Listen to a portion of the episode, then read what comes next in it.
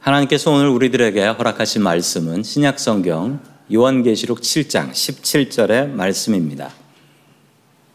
이는 보좌 가운데에 계신 어린 양이 그들의 목자가 되사 생명수 샘으로 인도하시고 하나님께서 그들의 눈에서 모든 눈물을 씻어 주실 것임이라.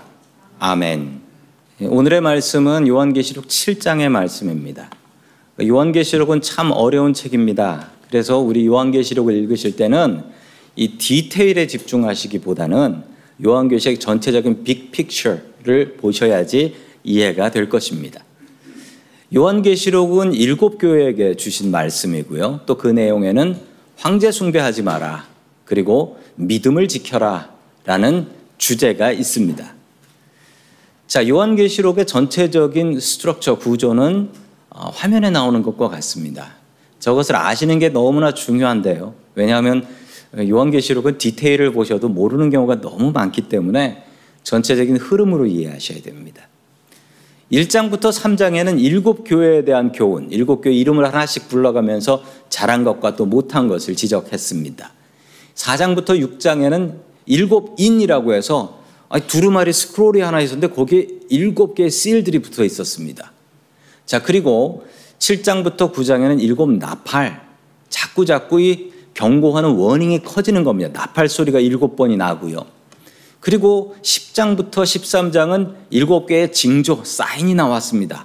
아직까지 재앙이 시작되진 않았어요. 14부터 16까지는 드디어 재앙이 시작됐고요.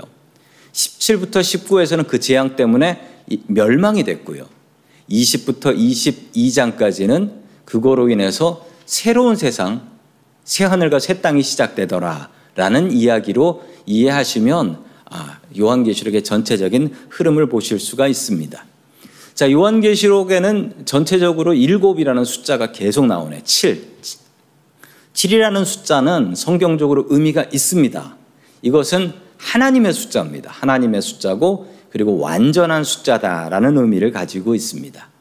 이 얘기는 무엇이냐면 완전하신 하나님께서 이 세상을 통치하신다, 지배하신다 라는 이야기가 되는 것이죠.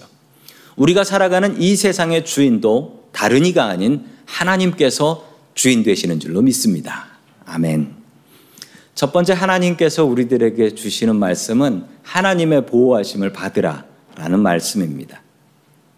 그 로마의 11번째 황제였던 도미시아는 황제 숭배가 있었는데 그 전 거를 더욱더 강하게 실시를 합니다.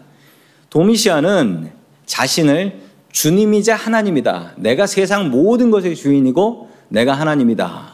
그러니까 나를 그렇게 불러라 라고 명령을 했습니다. 그러자 식민지를 지배하고 있는 총독들이라는 사람들이 있습니다. 가버너라고 하는 총독들이 있었는데요. 그 총독들은 황제 숭배를 열심히 하려고 했습니다. 왜냐하면 총독은 로마 황제의 부하인데 황제 숭배를 열심히 하면 로마 황제가 자기를 더 좋은 곳으로 보내줬으니까요. 자기가 출세하려면 황제 숭배를 더 열심히 해야 되는 것이었습니다. 그런데 갑자기 생긴 황제를 신이라고 그것도 식민지 사람들한테 황제 숭배하시오라고 하면 좋아하겠습니까? 우리도 일제시대 때 일제시대 때 일본 사람들이 와가지고 뭐 천황한테 복종하라고 천황을 숭배하라고 뭐 이런 이야기를 했을 때 우리 한국 사람들은 그거 반대했었습니다. 마찬가지였습니다. 누가 황제를 신으로 섬기고 싶겠습니까? 그러자 로마 식민지에 있었던 로마 총독들은 황제 숭배하지 않는 사람들한테 페널티, 불이익을 주기 시작했습니다. 그래서 모든 짐승들을 잡아서 시장에서 팔 때, 고기를 팔 때는 황제한테 가서 황제 숭배를 하고, 그 황제 신전에서 황제 숭배하고 그리고 재물을 잡아서 그 고기를 시장에다 갖다 팔았습니다. 그러므로 사서 먹는 고기는 모두 다 황제 숭배한 고기였어요. 자, 그 모습이 초대 교회에서도 교회에서도 문제거리로 나오는데요. 그게 고린도전서 8장 13절에 나옵니다. 같이 봅니다. 시작. 그러므로 만일 음식이 내 실족하게 한다면 나는 영원히 고기를 먹지 아니하여 내 형제를 실족하지 않게 하리라. 아멘. 고린도 교회에 실제적으로 있었던 문제입니다. 시장에서 고기를 파는데 그 고기를 사서 먹으면 아니 그 고기는 우상 숭배한 고기처럼 되어 버리는 겁니다. 사도 바울이 이야기합니다. 세상에 우상은 없기 때문에 그 고기 먹어도 당연히 됩니다. 그렇지만 아니 저 저 저 사도 바울이 사도 바울이 우상 숭배한 고기 먹네? 라고 해서 상처받는 사람이 있다면 저는 영원히 고기를 먹지 않겠습니다. 라고 이야기를 했습니다. 그만큼 그 당시 사회에서 이 우상 숭배한 고기 문제는 컸다라는 것입니다. 더 나아가서 로마 총독들은 이런 불이익도 주었지요. 요한계시록이 기록될 시기에는 더 적극적인 박해가 있었는데요. 심지어 이랬습니다. 황제 숭배 안 하러 오니까 황제 숭배하러 온 사람은 이마에다 도장을 찍어줬어요. 이마에다 도장을 찍어줬어요. 그래서 이 도장을 받은 사람은 시장에 가서 물건을 살 수도 있고 팔 수도 있겠습니다. 이 도장이 없으면 시장에 가도 물건을 살 수도 없고 자기가 기른 음식들도 자기가 만든 음식들도 나가서 시장에 팔 수 없었던 것입니다. 이제 기독교인들은 어떻게 살아야 할까요? 자, 계속해서 요한계시록 7장 3절의 말씀을 같이 봅니다. 시작. 이르되 우리가 우리 하나님의 종들의 이마에 인치기까지 땅이나 바다나 나무들을 해하지 말라 하더라. 아멘. 하나님의 천사들이 내려와서 예수 믿는 사람들한테 이마에 도장을 찍어줬다라는 거예요. 이 사람 예수 믿는 사람이라는 도장을 찍어줬대요. 이 도장을 받으면 세상에 재앙이 내리는데 그 재앙을 피해갈 수 있는 그 은혜가 내린다라는 것입니다. 이 말씀을 역사적으로 이해하셔야 돼요. 하나님의 종들이 이마에 도장을 찍는다라는 것은 로마 황제의 그 우상숭배한 도장 받지 말라는 거예요. 그 도장 받지 말고 예수 믿는 믿음을 갖고 살아가라 라는 것입니다. 낙인이라는 게 있습니다. 예, 소나 양한테 키우는 짐승들한테 이렇게 도장을 찍는 거죠. 좀 잔인하긴 한데요. 이 낙인이라는 것을 찍는 것은 이유가 이 소나 양이나 돼지나 이 짐승이 나의 것입니다라고 해서 자기 그 사인, 시그니처를 저기다가 찍게 되는 건데 저게 이제 요즘 발전한 게 뭐냐면 브랜드, brand name이라는 거로 바뀌게 된 것입니다. 영어로는 label이라고 하는데요. 저게 헬라어, 이 성경이 기록된 신약 성경이 기록된 헬라어로는 stigma라고 합니다. 황제의 낙인을 받으면 황제의 보호를 받을 수 있고요. 잠시 동안은 행복할 수 있지만 영원히 행복할 수는 없었습니다. 그러나 예수 그리스도의 낙인을 받으면 당장 세상 살면서는 불편할 수가 있지만 영원한 천국의 안식이 보장되는 것이었습니다. 성도 여러분, 예수 그리스도의 낙인을 마음에 받으십시오. 어떻게 하면 받을 수 있는 줄 아십니까? 그것은 바로 예수 그리스도를 우리가 믿는 즉시 주님께서 주시는 은혜인데 그건 바로 프로텍션, 보호받는 것입니다.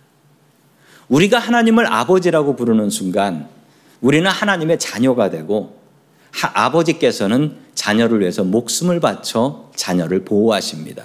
우리들이 그러는 것처럼 말입니다. 우리의 아버지들이 그렇게 살지 않으셨습니까? 하나님의 인맞은 사람이 되십시오. 하나님을 아버지라고 부르고 하나님의 보호하심을 받는 저와 성도님들이 될 수 있기를 주님의 이름으로 간절히 축원합니다. 아멘. 두 번째 하나님께서 우리들에게 주시는 말씀은 주님께서는 세상 모든 사람의 구원을 원하신다라는 말씀입니다. 아주 오래된 분인데요. 한 170년쯤 전에 계셨던 분인데 윌리엄 밀러라는 목사님이 계셨습니다. 이 목사님은 요한계시록을 열심히 읽으시다가 은혜를 많이 받으셨거든 놀라운 지혜를 깨달으셨는데 그 지혜가 뭐냐면 1843년 3월 21일에 예수님께서 하늘에서 다시 오신다라고 믿게 되었습니다. 이거 분명히 1843년 3월 21일에 예수님의 Jesus' second coming이죠. 예수님께서 오신다라는 것을 알게 되었다는 거예요. 그래서 교회 가서 설교를 했습니다. 교인들한테. 이날 예수님께서 오시니까 이날을 준비해야 된다. 그때의 모습을 상상해서 그린 그림이 화면에 나오고 있습니다. 흰 옷을 입은 사람만 천국 갈 수 있다라고 성경에 나오니까 요한계시록에 나오니까 모두 다 흰 옷을 입고 모여라 라고 했습니다. 자, 그리고 주님께서 오시면 우리가 가지고 있는 재산이 아무 소용이 없으니까 그러니까 자기가 가지고 있는 재산은 모두 다 팔아버려라. 그리고 교회에 다 바쳐라. 라고 얘기했습니다. 그래서 이 목사님을 따르는 교인들이 재산 다 팔아버리고 그리고 흰 옷을 입고 교회에 모였습니다. 그리고 열정적으로 주님이 오시기를 위해서 통성으로 큰 소리로 기도를 했지요. 아, 그런데 주님이 시간이 됐는데 안 오시는 거예요. 더 열심히 기도를 했습니다. 그랬더니만 갑자기 하늘에서 나팔 소리가 나더래요. 야, 요한계시록에 나오는 일곱 나팔 소리가 울려 퍼지는구나. 우리는 이제 천국 가는구나. 아주 광적으로 기도를 했습니다. 그런데 알고 보니까 그 나팔 소리는 동네에 미친 예수쟁이들이 모여서 난리를 친다라고 해서 동네 술주정뱅이 하나가 집에 있는 나팔을 갖고 와서 동네에서 불고 다닌 거였어요. 그날 예수님은 오지 않으셨습니다. 그리고 무슨 일이 벌어졌냐면 저분들의 가정은 대부분 망가져 버렸고 그리고 저분들 중에 미친 정신 이상자들이 그렇게 많이 나왔다라는 기록이 있습니다. 성도 여러분, 요한계시록을 제대로 이해해야 됩니다. 안 그러면 우리도 저런 일이 벌어지게 된다라는 것이죠. 요한계시록에는 숫자들이 많은데 그 이유가 있습니다. 말씀드린 것처럼 이게 사도 요한이 지금 반모섬에 감옥에 붙잡혀 있는 겁니다. 그리고 편지를 쓰는데 이 편지에 있는 그대로 로마 황제는 우상이니 황제 숭배하지 마시오. 이렇게 쓰면 편지가 밖으로 나갈 수가 없어요. 그래서 사도 요한은 상징과 암호, 일곱 교회만 알 수 있는 상징과 암호로 요한계시록을 기록을 했던 것입니다. 그러므로 우리가 요한계시록을 제대로 알려면 문자 그대로 리터럴리 보면은 안 된다라는 겁니다. 일곱 교회의 입장으로 이 상징과 그리고 암호들의 뜻을 아셔야만 제대로 아실 수 있습니다. 그러나 이것을 지금 제대로 알 수 있는 방법은 없습니다. 그러므로 우리는 말씀드린 것처럼 요한계시록은 디테일보다 전체적인 흐름을 보시는 게 중요하다라고 말씀드렸습니다. 모든 문화마다 숫자에는 상징이 있습니다. 숫자에는 상징이 있어요. 숫자는 진짜 숫자가 아니라 그 밑에 숨어 있는 의미들이 있더라라는 것입니다. 요한계시록에 정말 중요한 숫자 하나가 나오는데 7장 4절의 말씀입니다. 같이 읽습니다. 시작. 내가 인침을 받은 자의 수를 들으니 이스라엘 자손의 각 지파 중에서 인침을 받은 자들이 14만 4천이니 아멘. 인치심 보호하심을 받은 사람의 수가 정해져 있다라는 거예요. 이 멤버십이 몇 명? 14만 4천 명. 아, 그냥 곰곰이 생각해 보면 저 14만 4천 명을 실제적인 숫자인지 상징적인 숫자인지 우리가 좀 고민을 해야 되는 것이요. 그러면 14만 4천 1번은 천국 못 가고 보호 못 받는 건가요? 예수 아무리 잘 믿어도? 14만 4천 숫자가 정해졌으니까 성경에 나오는 거니까 저 숫자에 들면 들어야만 되는 건가요? 역사상 수많은 잘못된 종교들이 저 숫자를 이용해 먹었습니다. 속지 마십시오. 어떤 종교는 이렇습니다. 14만 4천의 성경에 나왔으니까 이 숫자대로 만쳐야 됩니다. 예, 그리고 이 숫자가 돼야지 나를 따라야지 14만 4천이 됩니다. 이렇게 광고하는 교주들이 있었습니다. 그러다가 문제가 생겨요. 무슨 문제가 생기냐면 그냥 망해버리면 되는데 망하지가 않고 진짜 14만 4천을 채운 종교들이 있었습니다. 문제가 뭐냐면 14만 4천이 됐으니까 가르치길 이렇게 가르쳐요. 성경에 14만 4천 명이 있으면 주님께서 오신다고 했으니까 이거 채우면 주님 오신다라는 거예요. 안 오실 수가 없다는 거예요. 그렇게 가르치는데 14만 4천이 돼요. 근데 안 오시죠, 당연히. 그러면 또 뭐라고 말을 바꾸냐면 멤버십에 바뀌었다는 거예요. 14만 4천은 얼마 이상을 헌금한 사람만 14만 4천에 들어가니까 헌금하라고. 그 사람들이 또 해요. 그래서 14만 4천 또 채워져. 그러면 또 멤버십을 또 받고. 어? 집을 판 사람이 14만 4천에 들어간다. 뭐 이런 식으로 경쟁을 시키는 거예요. 절대 속지 마십시오. 14만 4천은 실제적인 숫자가 아닙니다. 바로 그 다음 절만 읽어도 알게 돼요. 어떻게 이 숫자가 나오냐면 이스라엘의 열두 지파가 있잖아요. 각 지파에서 12,000명을 뽑아내요. 그러면 산수 잘 하시잖아요. 12 곱하기 12 하면 몇 명 나옵니까? 144라는 숫자 나오잖아요. 그래서 14만 4천이 저기서 나온 말입니다. 자, 그러면 저 안에 있는 의미를 생각하셔야 되는데 저 12라는 숫자에는 특별한 의미가 있습니다. 자, 계속해서 7장 9절의 말씀 같이 봅니다. 시작. 이 일 후에 내가 보니 각 나라와 족속과 백성과 방언에서 아무도 승지 못한 큰 무리가 나와 흰 옷을 입고 손에 종려 가지를 들고 보좌 앞과 어린 양 앞에 서서 아멘.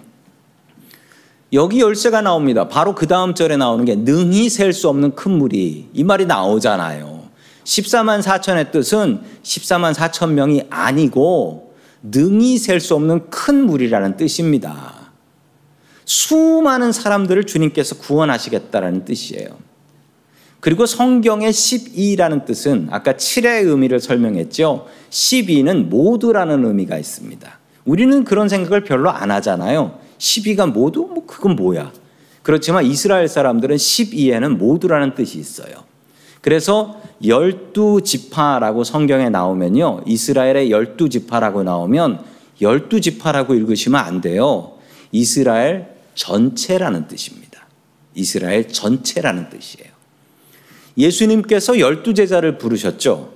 열두 제자를 부르신 것은 열두 명이라는 뜻이 아니고 그 의미는 세상 모든 사람들을 예수님의 제자로 부르신다라는 뜻이 있습니다. 왜 그러냐면 유대인들은 열둘이라는 숫자를 그렇게 사용하기 때문이지요. 요한계시록의 수신자 편지를 받는 사람은 일곱 교회입니다. 일곱 교회에서 14만 4천을 읽으셔야 합니다. 그들의 교회는 크지 않습니다. 실제로 일곱 교회, 초대 교회들을 방문해 보신 분들, 성지 순례를 가신 분들은 이렇게 얘기하십니다. 그 안에 가득 채워 앉아봐야 30명도 못 앉는 예배당이라고. 그렇습니다. 당시 교회의 모습은 그랬습니다. 그 사람들에게 14만 4천 명은 어떤 숫자로 보일까요? 엄청나게 많은 숫자로 보이는 것입니다. 하나님께서 수많은 사람들, 세상 모든 사람을 사랑하시고 그 사람들을 구원하시겠다라는 계획이 있다라는 것을 14만 4천이라는 숫자는 보여주고 있는 것입니다. 더 많은 사람들에게 복음을 증거하며 살아야 합니다.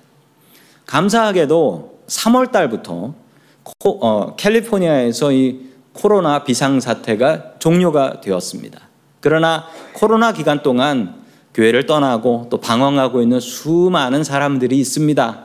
그분들에게 우리가 복음을 증거해야 할 것입니다.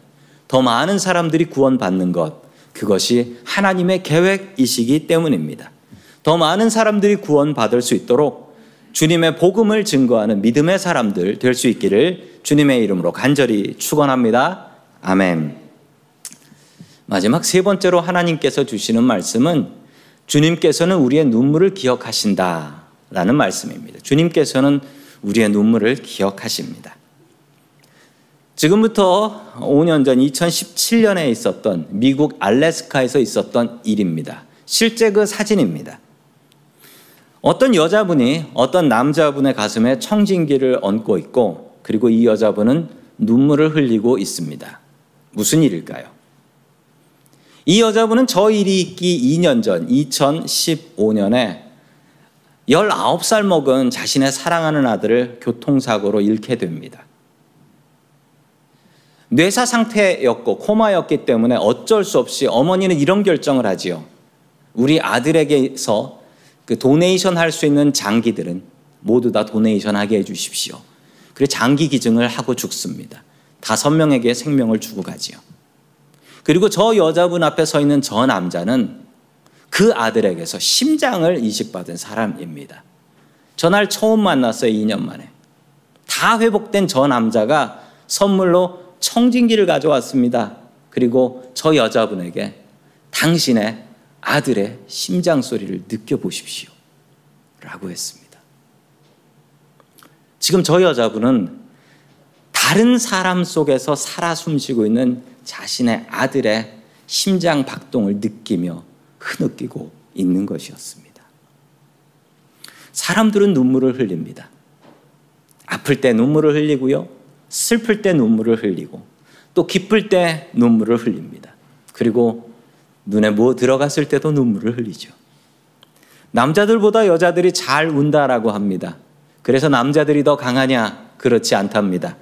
통계 자료에 의하면 그래서 여자들이 더 오래 산다라고 정신과 의사 선생님들이 이야기를 합니다.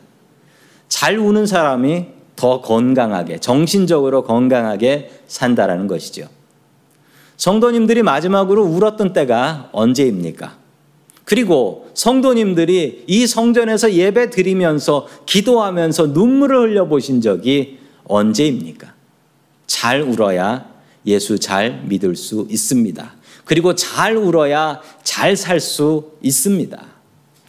계속해서 요한계시록 7장 17절의 말씀을 같이 봅니다. 시작.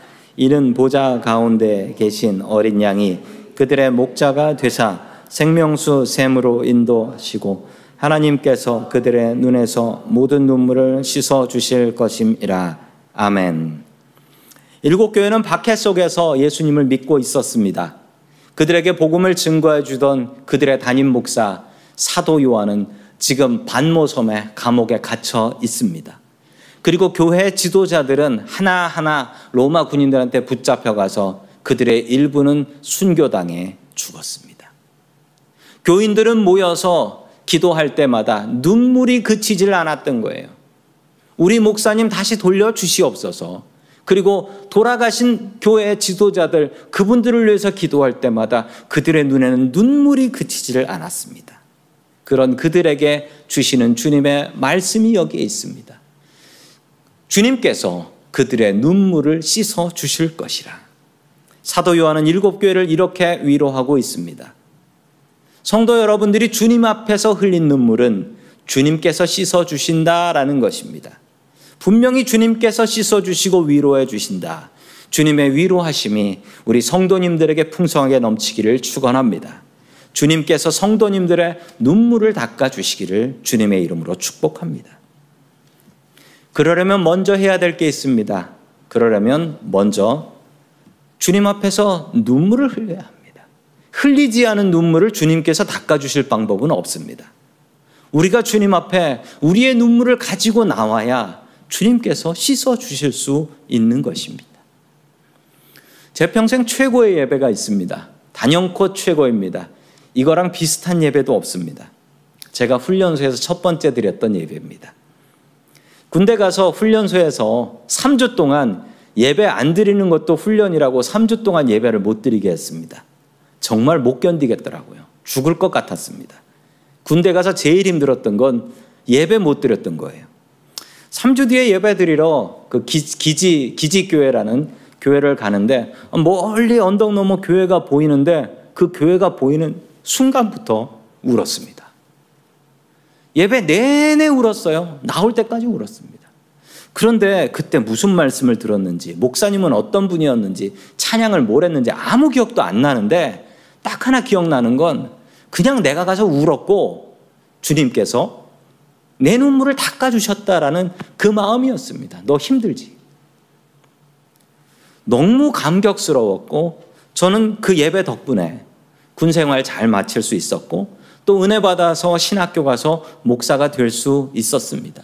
주님께서 제 눈물을 닦아주셨습니다. 우리는 주님께서 나를 위해서 죽임을 당하신 사순절 기간 중에 있습니다. 주님의 십자가를 바라보십시오.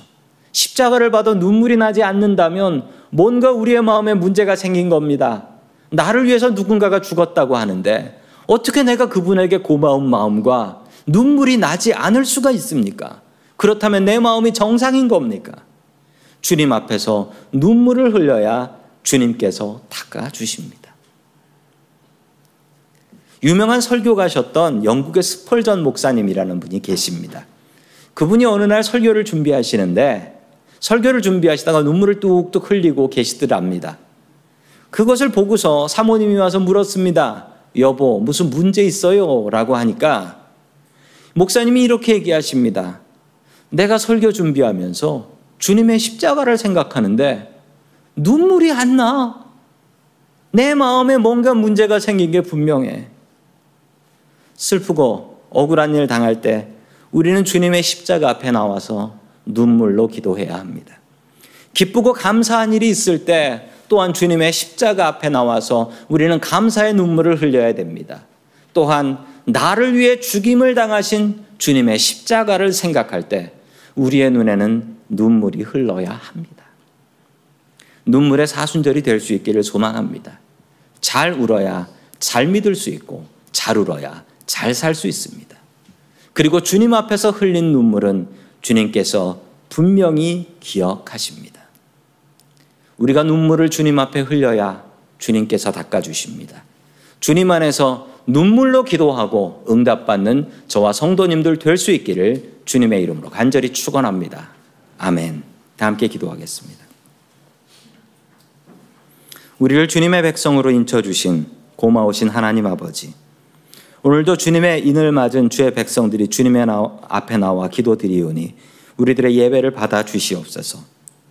주님께서 주님의 백성들을 눈동자같이 보호하심을 세상이 알고 흠모하게 하여 주옵소서. 주님께서는 우리를 주님의 제자요 백성으로 불러주시는 줄을 믿습니다. 더 많은 이들이 예수 믿는 전이 될 수 있도록 우리가 주님의 말씀을 열심히 증거할 수 있게 도와주시옵소서. 주님 앞에서 흘린 눈물은 주님께서 기억하시는 줄을 믿습니다. 눈물로 기도하게 하시고 주님의 위로를 받게 하시고 눈물로 매달리게 하시고 응답받게 하여 주시옵소서. 우리의 눈물을 닦아 주시는 예수 그리스도의 이름으로 기도드립니다. 아멘.